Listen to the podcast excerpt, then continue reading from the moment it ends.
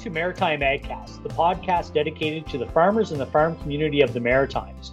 We will discuss all things related to the livestock industry with local, regional, and national guests, as well as keep you up to date with current markets and industry events. Today, we will be joined by Ruth Mathewson, Delia Burge, and Patricia Bishop to discuss wool and local fibers in Nova Scotia.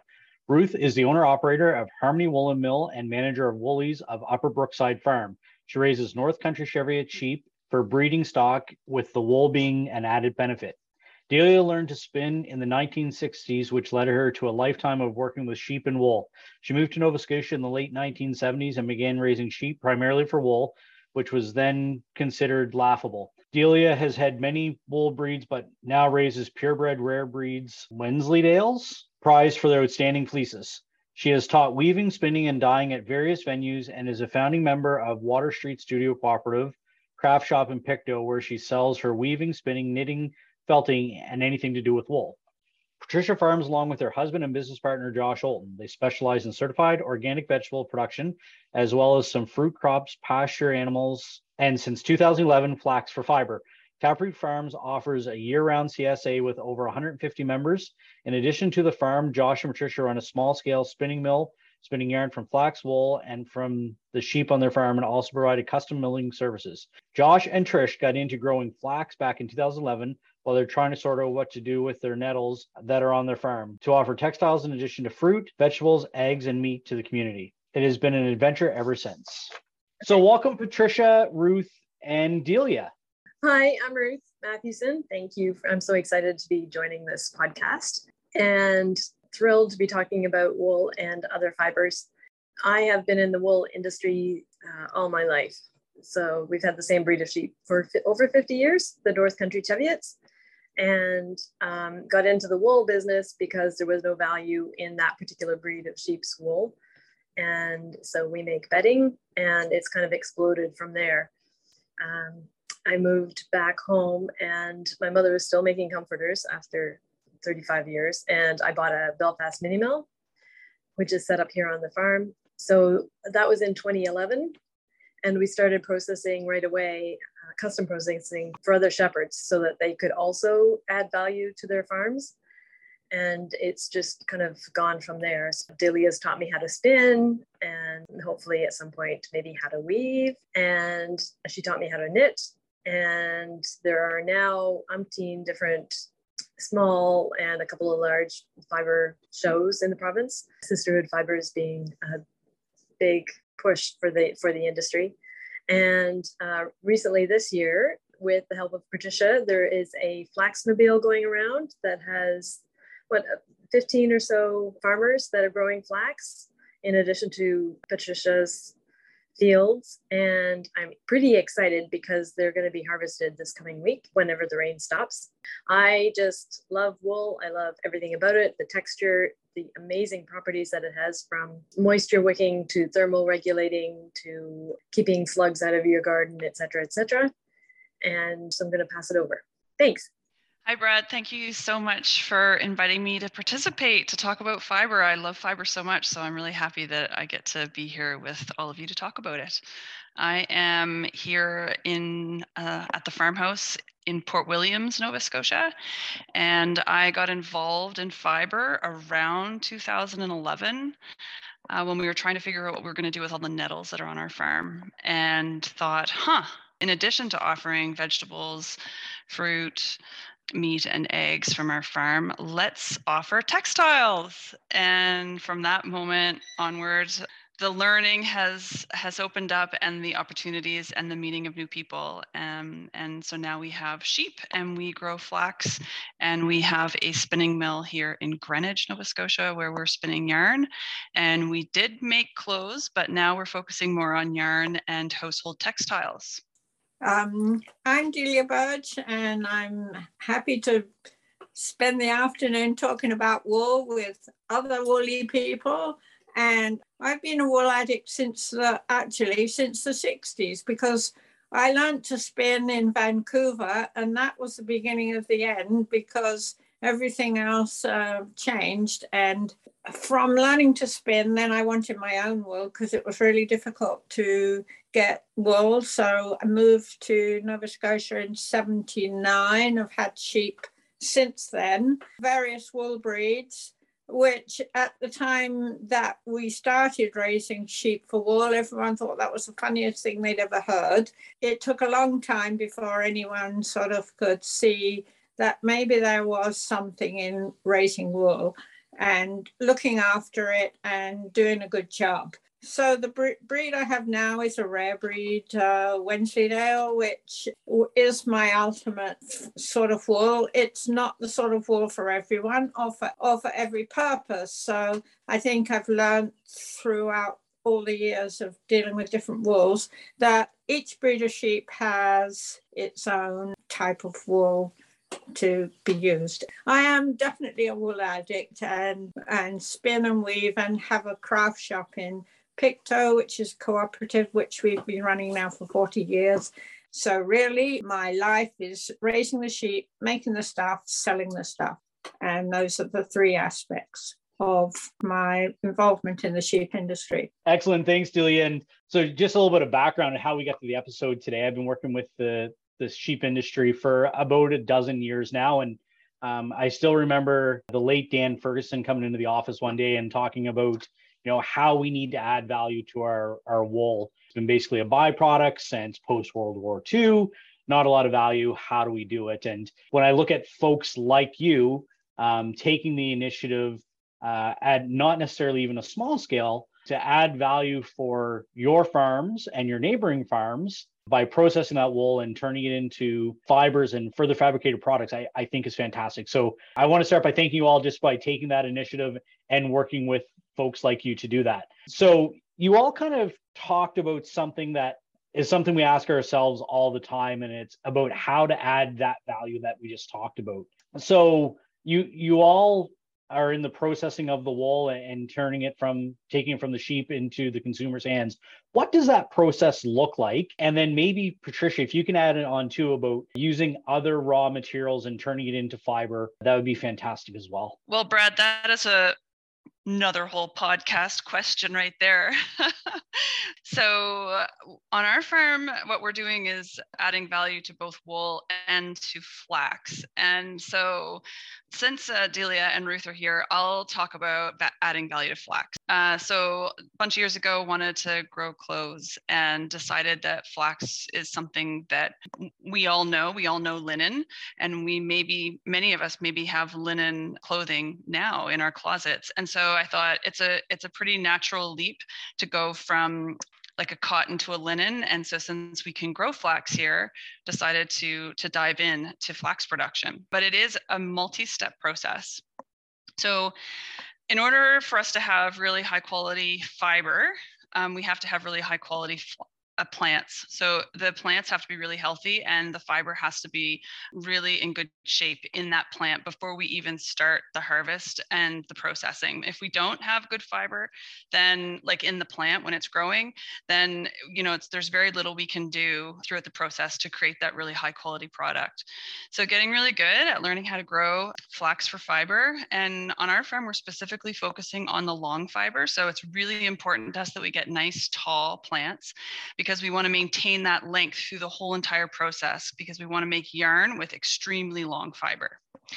So once, um, you know, once it's time to harvest, we pull the plant out of the ground and we lay it down. And we, um, when we pull it out of the ground and lay it down, we keep it all lined up. So all the roots stay together and all the tops stay together. And we make these long rows. And we do that because in order to maintain the that nice, beautiful long length of the fiber and not to have everything get all knotted and messy, we have to keep it all aligned and parallel.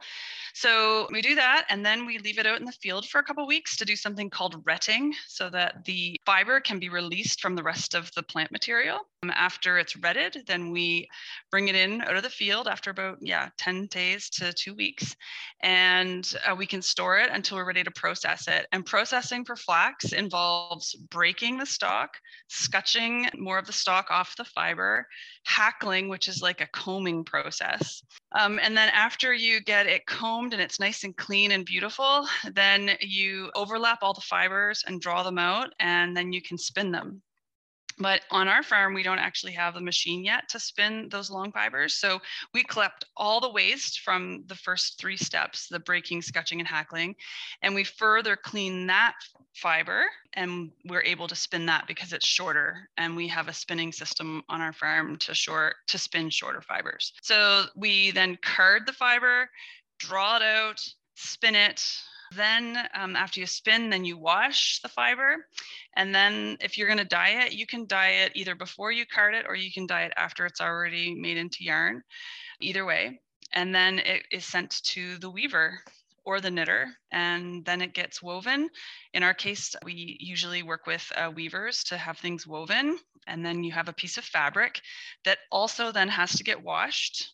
It's called finishing, checked for any any breaks um, and get those fixed up and then uh, turned into whatever final product you want. Just a few steps. People don't appreciate just how much work goes into something like a garment that's gone through the process from the field to being sold. Really, do they?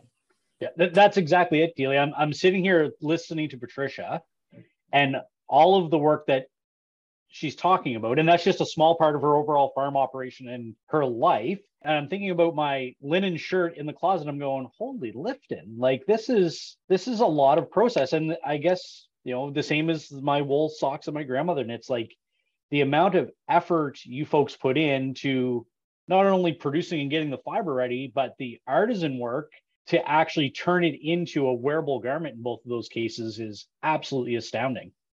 Yeah, it's a ton of work. And um, it's been a huge eye opener, that's for sure. I had no idea. And even after I was a couple years in, I still really didn't have any idea. so now, you know, 10 years later, it's like, okay. Producers are people, we all have different skills. So some people are really good at marketing.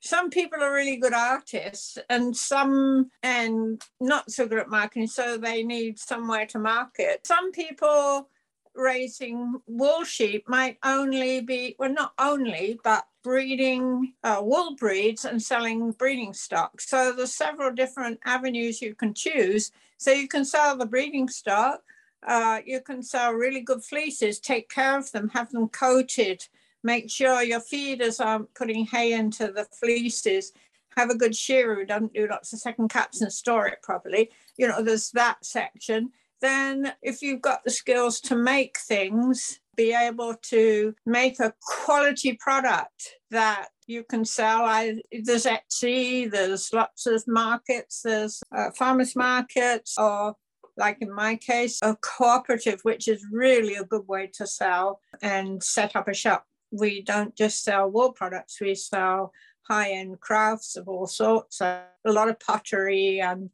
and woodwork and everything, anything you can think of, um, mostly maritime, maritime stuff. So then there's that. And some other people might be really good at marketing and buy other people's products like raw wool and be able to turn it into something because they don't want to have the all the sheep or a lot of sheep. So there are several different ways of being able to do value added for wool. In upcoming events, the Atlantic Alliance production sale will occur on October 22nd in Nappan. Follow their Facebook page for more information. The Maritime Beef Conference will take place on October 21st and 22nd at the Delta Hotels by Marriott Beausejour in Moncton. Stay updated on registration information at maritimebeef.ca. The 2022 Nova Scotia Ministers Conference for Agriculture will occur on November 3rd and 4th in Halifax, Nova Scotia. Register for the conference at perennia.ca forward slash agri conference. The second annual sheep industry conference will take place on November 25th and 26th in Debert, Nova Scotia. Register for the conference at nssheep.ca. The Maritime Beef Testing Society will be accepting consignment applications until October 14th for intake on October 28th and 29th. For more information and consignment forms, please visit maritimebeeftestation.ca. Feeder sales will occur this fall on select Tuesday mornings at 10 a.m. Additionally, there will be a breeding stock sale on October 29th. Please check AtlanticStockyards.com for a full sale schedule and booking information. In programs, the Nova Scotia cattle producers have two programs available for 2022 the Nova Scotia Genetic Improvement Program and the Nova Scotia Soil Pasture and Forage Management Program. Both programs have application deadlines of November 30th. Additional information can be found at nscattle.ca. There are many Nova Scotia programs over 2022, such as the Cattle and Sheep Industry Development Program and Wildlife Mitigation Program. For a complete list of programs as well as application and guidelines, please visit novascotia.ca forward slash programs. The New Brunswick cattle producers have multiple programs available, including the Beef Herd Renewal and Improvement Program and Beef Rotational Grazing Initiative, and many more. For information on programs, please visit gnb.ca forward slash agriculture.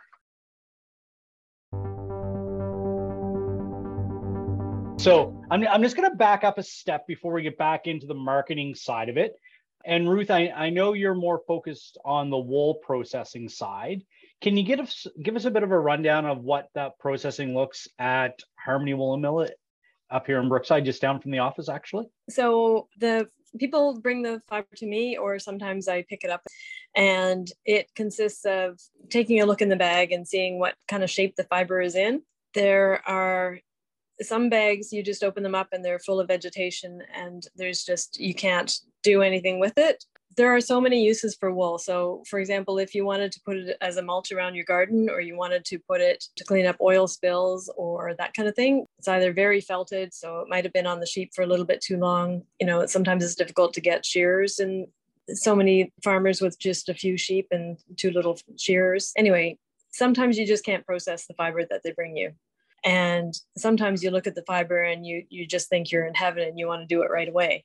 Um, so you look at the fiber and then you weigh it because in the process most wools you'll lose between 40 and 60% in the process. And a lot of that is with alpaca, that might be because they're incredibly dusty. They like to roll in the dust, but they don't have any lanolin. And with sheep, some breeds have more lanolin than others, which can be incredibly heavy. So just in the washing process, you can lose um, quite a large percentage. And you, you don't want to strip all the lanolin out because it'll feel dead if you do that. You want to have a little bit of life. It'll make it easier to spin. It'll be a, a softer, more um, drapey fabric once once it's knit up or woven up. So it gets washed, uh, sorry, it gets tumbled, which is like a bingo machine that pulls the fibers apart.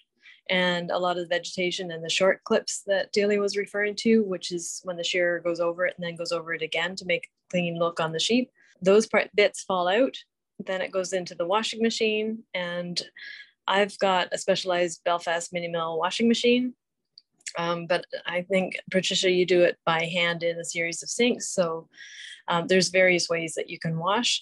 Can, then it goes on drying racks and through a picker, which pull, it's kind of clumpy when it's finished drying. So the picker pulls it all apart and that makes it easier for when it goes through the carder being the next stage. And that's a very large machine. It's kind of the heart of the mill, although you wouldn't be able to use it if you didn't have the other pieces. And that lines up all the fibers. So coming out the other end, you either have roving, which is like a long continuous strand. And that is what people use for often for spinning or it makes it easy to use other do other crafts like dryer balls etc or it can roll on a drum and that will produce a bat which is what i use in my comforters or for making felt on the wet felting machine or needle felting machine or it can produce core yarn. Uh, my mill is really small and so i don't have the ability to make like a single ply or a two ply yarn, but I can make a chunky yarn on my carding machine. And from there, it depends on if the person would like felt. So uh, there's a lot of insoles that are made out of felt these days. And those are a wonderful way to use the lesser quality of the fiber. So let's say the part along the side, sometimes you get a lot of uh, vegetation across the back, as Delia was mentioning in the feeding bunk. So if there's no hay there, then it's along the back and along the sides. The part around the neck and the part around the rump, those tend to be not as good quality. And so those are the ones that go into the core yarn or the felt. Excellent. And another very long, complicated process. so eh, how long does it take if I drop off a bag of wool to you in Brookside today? When do I pick up my bag or spool of yarn or my felted product that I'm then going to spin? What what's that length of time process look like? Well, unfortunately, it's quite long. The mill is small, and so it's myself and usually one other person. there are this is a working farm and so there are many things to do so you might be looking at 8 to 12 months and so I do have a waiting list so I have to go in order so even if you drop off one bag unless I can slide it in say I'm doing a run of white wool or dark wool if unless I can slide it in the weight is significant maybe I, I i'm not sure if you're going to answer a question i'm going to ask but answer yours too so with the flax that my guess is you have a lot more product all coming at the same time. You're probably harvesting the entire crop at the same time. And you've mentioned that it's stored. So how does that process or length of time differ or be the same based on just the influx of product you're getting mid to late August? Yeah, so well, with the flax, because it can be stored, then we can be processing it in what we call the primary processing area, um, you know, year round. Um, and that's where we're breaking, scutching, hackling, and then further cleaning the fiber with some of the same equipment that Ruth was talking about, the tumbler, the picker. And we're actually using something called a separator or a dehair as well to help further clean it. But so that you know that's just year round we're just continually able to process and then send product off to the spinning mill. Um, and at the spinning mill we spin quite a lot of wool now actually. All along we wanted to be able to supply wool yarn and then flax yarn for making textiles um, and so in the last two years, we've been focusing a little bit more on our wool production because our mill manager, Sarah, really loves wool. And so she gets more joy out of working with it than flax. So therefore, we do more wool. Um, but also, we wanted to be able to support you know other producers who are trying to find a way to value add their product like we in nova scotia we have a huge shortage of infrastructure to be able to create this value and wool producers have been talking about this for quite a while around just how like where can we send our wool to add value? And so there are a few more mills popping up now and ours being one of them where we are taking taking a few custom orders and like venturing out into the world of providing um, value added opportunities for other producers. And so it is to answer the question you asked a minute ago if you dropped off a bag of wool, there's a few factors. Number one is how big is the bag? um, so if you have like a pillowcase, the first thing you have to do is wash that um, pillowcase full of wool. And it takes a couple days in our drying system for it to dry. Now, if we were able to, you know, invest in a faster drying system and that made, you know, sense in the value chain, then that would speed that up quite a bit. But it doesn't actually make sense to invest a whole lot of money in a drying system. It makes sense to sort of wash, then wait a few days and be working on something else, and then wash and wait a few days and work on something else. So the washing, you know, takes a little bit. But if you dropped off pillowcase full of wool, in theory, you would have yarn at the end of the day if you could speed up all of the steps of the process or if you could scrunch them all into like one period of time. But it doesn't work that way. It is it is a a process where you share tasks among different machines and different stations in the mill for sure. Yeah. So we also have a long wait list because we are trying to produce our own product and then incorporate other people's products into our system and then not overburden ourselves either. And so um, we're actually saying no more no more uh, commitments right at the moment until we get caught up and then we can start taking some more commitments because if you start getting a really long wait list it can feel a little burdensome. Absolutely and uh, i've probably known you trish for close to 20 years now and i've never known you to undercommit on anything so that doesn't doesn't surprise me but always deliver as well so that's one of the things that i admire about you and josh and the family there. Just going to switch gears a little bit and I think Ruth, you touched on it a little bit before we get back to kind of the artisan stuff. You mentioned about using the wool in more industrial type applications and whether that's insulation, you mentioned compost oil spills. Just wondering what that looks like and how we can enhance those or encourage the use of this sustainable, renewable product in the current world versus traditional materials that we'd be using for stuff like that. Sure. Uh, so I've had a lot of requests for people insulating outbuildings, for example, their sheds, or um, there's a lot of legalities and insurance questions around insulating an actual home, but not so much around the outbuildings. But the current hot topic right now are, are, wool pellets. And there is a producer, Brookridge Farm, that is producing these pellets. Those are great for in your garden You can use them just by themselves. They look like a pelleted feed. So you can sprinkle them around your plants, and slugs and snails don't like these pellets so or wool in general so i tried it myself with just some old wool that i had and a gooseberry plant that was totally stripped and well, after I put that down, the gooseberry, all the leaves have started to come back. So sometimes you just need to try it yourself, right? so you can't sell something that you don't believe in. Anyway, these wool pellet, they they've got a lot of nutrients as well. So if you look at the NP and K, it's 902 in terms of value. And so not, not only does it break up the soil, especially if you've got clay soil, these nutrients help feed your plant. And the pellets are made from raw wool. So it's a machine that there's two machines involved. One will chop it into sizable chunks, and the other machine will make those chunks into pellets.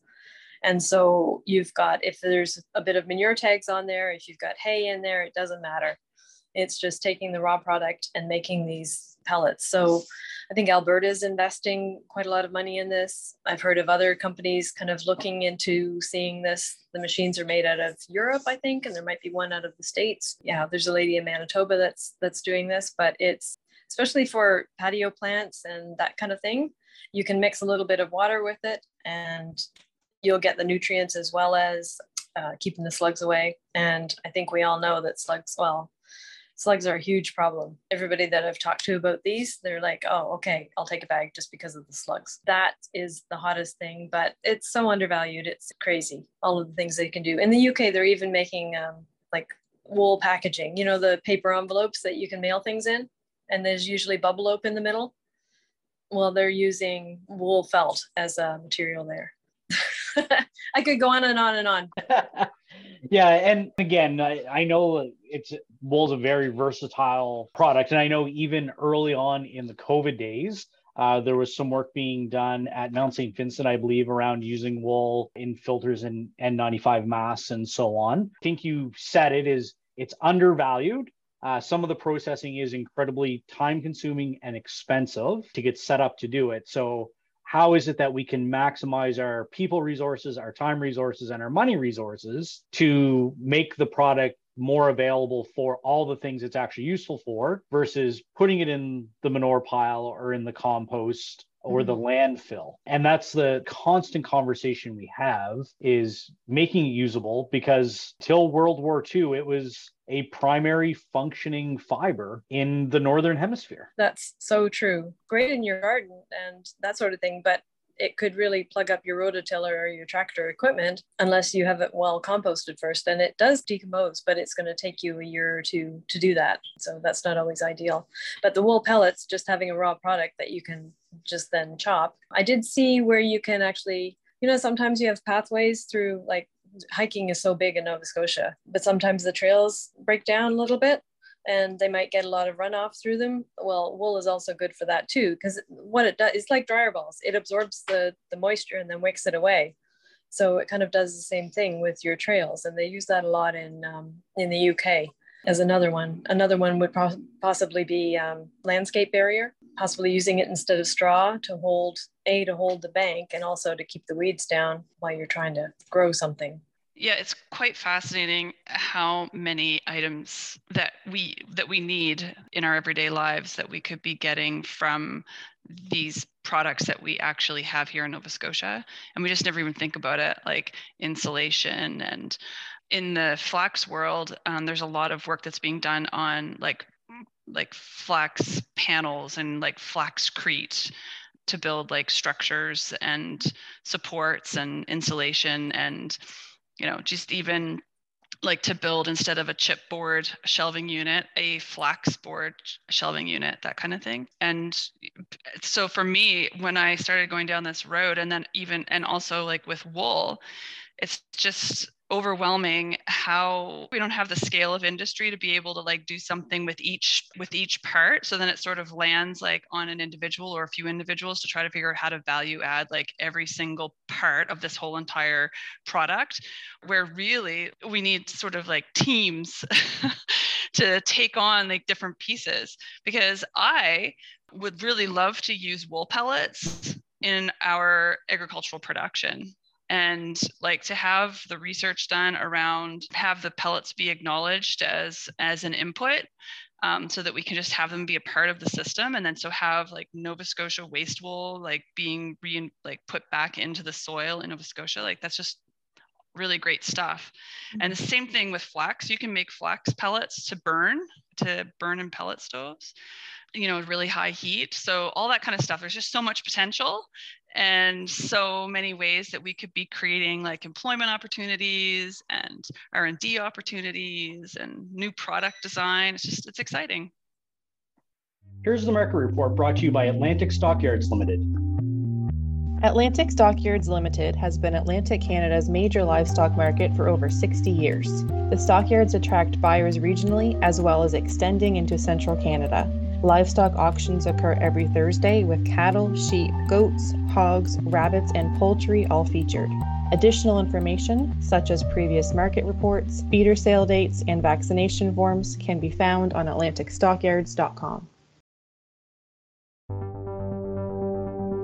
For the week ended October 7th, 2022, in the local hog market, base price in Nova Scotia was $2.46 per kilogram, down one cent from last week. In Ontario, base price was down one cent from last week to a price of 2.37 per kilogram. In the Quebec market, base price was 2.08 per kilogram, up 2.4 cents from last week. On the fed cattle side, beef cattle prices at Atlantic Beef Products sits at 296 on the rail, flat from last week. And Ontario live steer sold for $1.79, moving down 2 cents from last week. Colcat Atlantic Stockyard sold for 90 cents, a downward change of 7 cents from last week, while rail price Atlantic beef products was flat at $1.92. Calls in Ontario averaged $1.01, up 2 cents from the prior week, and 86 cents Quebec, moving down 3 cents. Good dairy bob calves between 90 and 120 pounds at Atlantic Stockyards averaged $70, up $26. And good dairy beef bob calves averaged 188, down 76 from last week. Meanwhile, calves in Ontario were down 15 cents to a price of $1.53 per pound and calves in Quebec were 272, a drop of 9 cents per pound. Base price for lambs at Northumberland Lamb is $11 per kilogram, and mutton sits at $6.50 per kilogram. 50 to 64 pound lambs at Atlantic stockyards average 238 at 58 pounds. In Ontario, 50 to 64 pound lambs average 245 at 59 pounds, and 65 to 79 pound lambs in Ontario average 250 at 73 pounds. Ontario ewes averaged a dollar thirty and a half at 148 pounds and range from 62 and a half cents to $1.95. Make sure you check your association's website for additional pricing information. So I'm going to switch gears back to more the artisan side a little bit because I consider myself a fairly regular consumer or normal consumer, I guess.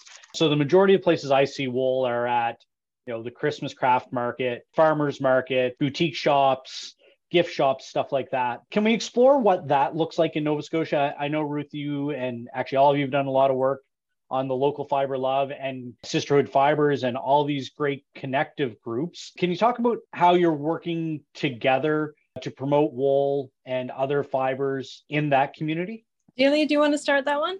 In my store, you know, we all have our little niche. So someone's a potter, someone's a this, someone's a that. So my wool is strictly my product. Although when I used to have a lot of sheep, I would employ knitters and, well, mostly knitters to help uh, with my inventory. Although there is certainly as a network, I meet a lot of people through the store and they come by and for sure, anytime anyone needs help, oh, how do you do this? How do you do that? Certainly I will pass this along to anyone who's interested. And it was really fun having Ruth and Sam to teach um, just before COVID. And it's it's really important to pass along all this knowledge because I've been doing it for a long time and there's a lot of different skills I have that really need to be passed on. So we do need to we do need to work cooperatively in that respect for sure.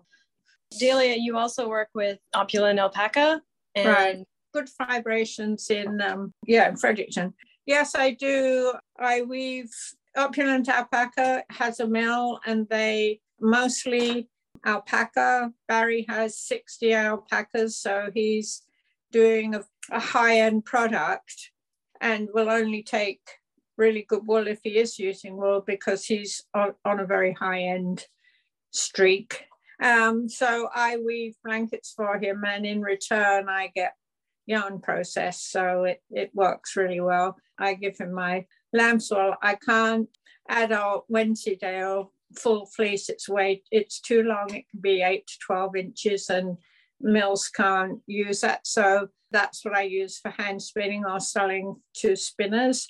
And the um, the lamb's wool can go through machinery. Actually, you've done some, haven't you, Ruth? yes, for roving. So you get Ruth's done rovings and core yarn, which is really a nice product too. I just remembered I forgot to mention paper. Flax makes paper. And when it comes to creating these products and building awareness and then trying, you know, getting things to market and working together to to share the story, um, definitely paper is an exciting one. There's um, an artist, designer, uh, flax grower, Christy Ferrier in Cape Breton, who has all the equipment and studio and is making flax paper. She's made some flax paper from our flax, and now she's growing her own flax to make flax paper with. So it's just exciting all the different possibilities in terms of partnerships and working together, I have been part of this community for a fairly short period of time, and I'm really thankful that that Ruth and Delia and everyone else have been welcoming because of course it's also a small community of people that take the time to try to figure out like how to work together to move things forward. So a huge piece of work that I understand really Ruth really spearheaded around the local fiber love and creating a sort of a resource for consumers to be able to, to find f- local uh, fibers, but also for people who are in the industry to find each other. There's also um, the fiber shed movement, which in various little ways Nova Scotia has been trying to participate in, but also you know few people and a small amount of energy to go around for everyone but that's another another sort of initiative that is gaining sort of global awareness around a movement around fiber that we're able to sort of hang on to as well here in our region. And then just there's some different regions in the province who've been making um, maps like fiber trail maps and you know building a collective of people to to tell a story. Um, but for sure, um, being able to like tell the story and to take, you know, to share with a person like you, Brad, who identifies as like a normal consumer, like how their normal can shift to more local fiber. like that's a really hard job. Like how could we get it so that sweatshirt you're wearing, um, you know, that has Titan on it is like made out of fibers that were grown here in this province. Um, and that, that is a really big undertaking because it requires you know enough product and enough um, people to be making those products but then also enough cash resources to pay um, people fairly for the work that they do do and that's one of the hugest problems that we have in the textile um, industry, I think, is that almost all of our textiles are coming from places where people and practices are not um, not not up to par. They're, they we don't actually agree with um, paying people very very small amounts of money, and we don't agree with some practices that are like detrimental to our earth. And so we you know as citizens of the planet we want to make different choices but the fact of the matter is those different choices are really expensive. And we're not quite there yet in people making that change so that yeah so that we have more of it available in our province i guess. I'd just like to add to that. I know when i set up the mill there was a lot of discussion about the wastewater being used. And so i actually put in my own septic and there's different one company said it's awful and the other company said no it's okay. So even within the egg industry there's there's variances. But just on another note i would be remiss to mention that there's a in digby there's a fundy fiber mill. And so i i'm not sure of the operating hours but there is one there and they seem to service that end of the nova scotia. And i think all of us the three of us that i know what we well, I think I know what we do and, and who our consumers are. We've got pretty good coverage of, we all have various strengths, is what I'm trying to say. So there's a lot available. And if we can't help a customer, I think we're happy to send to another person that's either closer or has availability in their machinery or whatever it is. I think we work.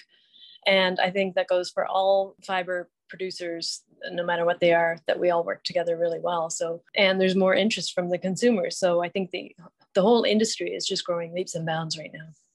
I'd just like to add that I don't know if it's quite on the topic I was saying right now, but I think in the last few years of, well, last many years, probably 10, 15, we've really seen people who are buying products stuck on this merino game.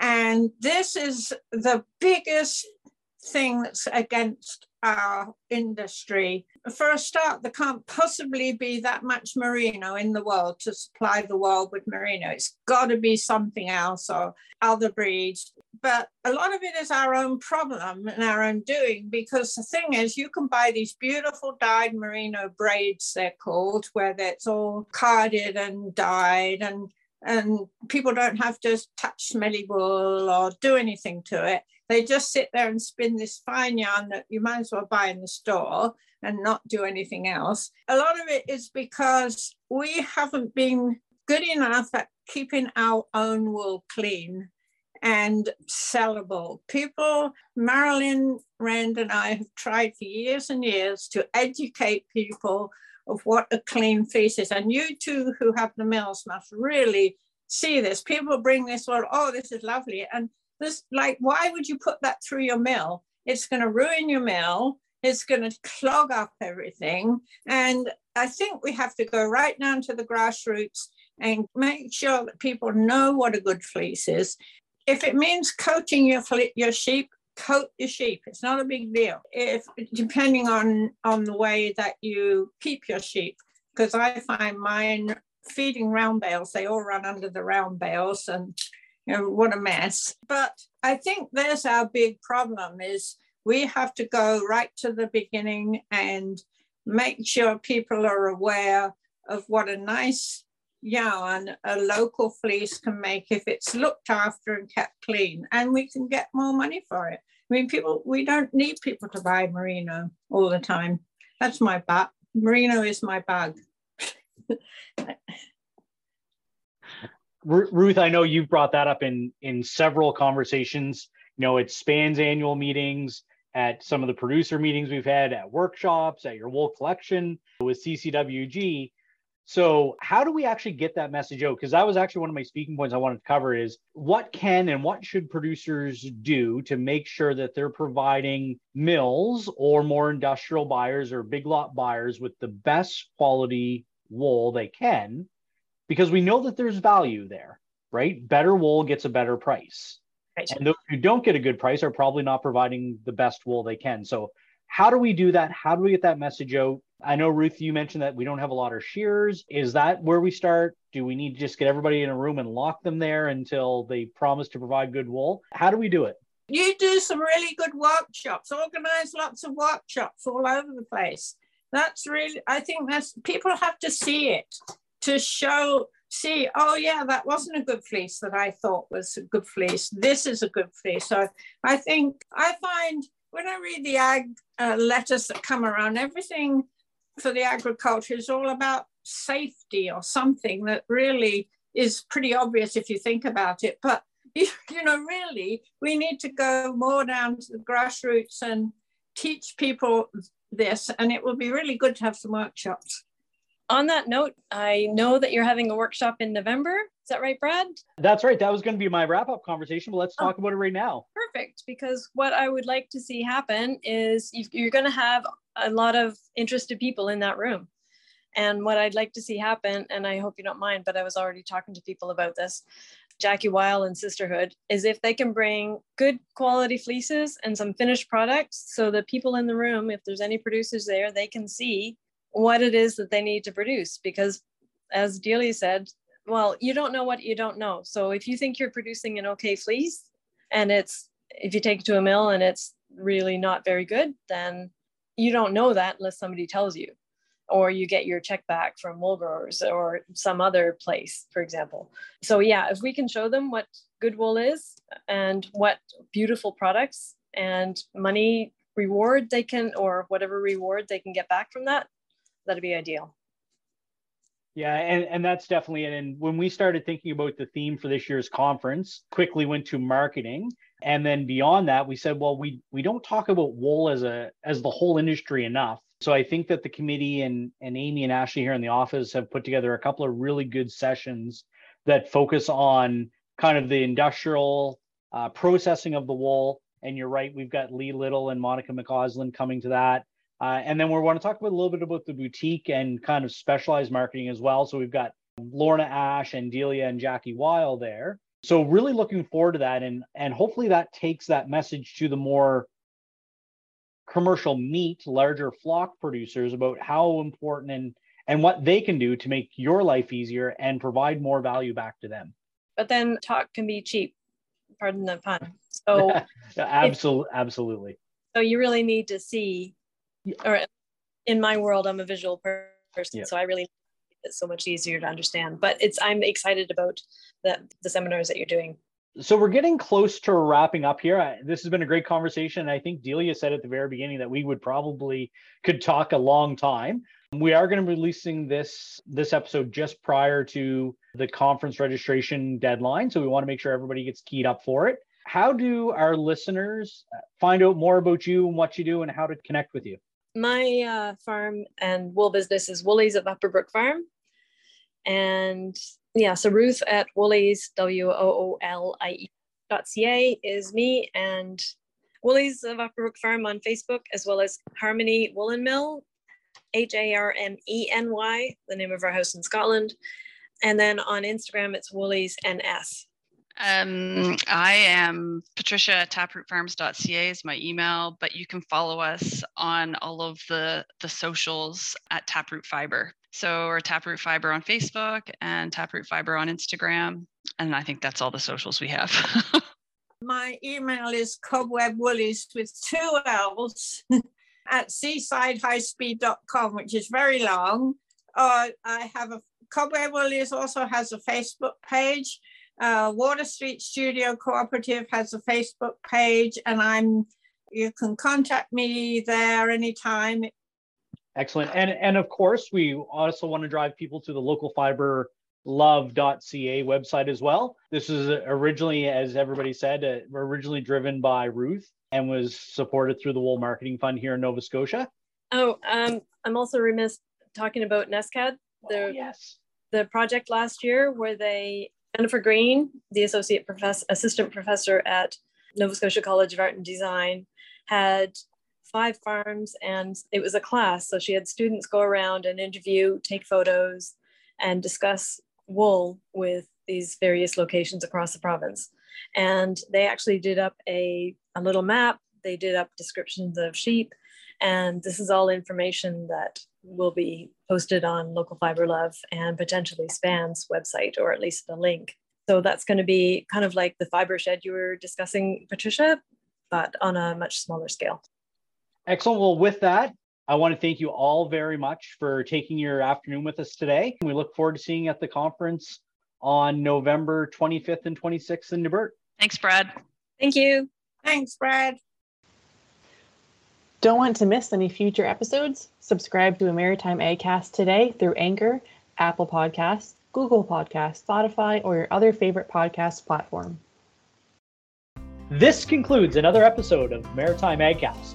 We would like to thank our producer, the Agri Commodity Management Association, Director Ashley, as well as Matt Whitehour and Micah Dahl Anderson of archesaudio.com for providing the music you heard during this episode. Until next time, happy farming and keep feeding the Maritimes.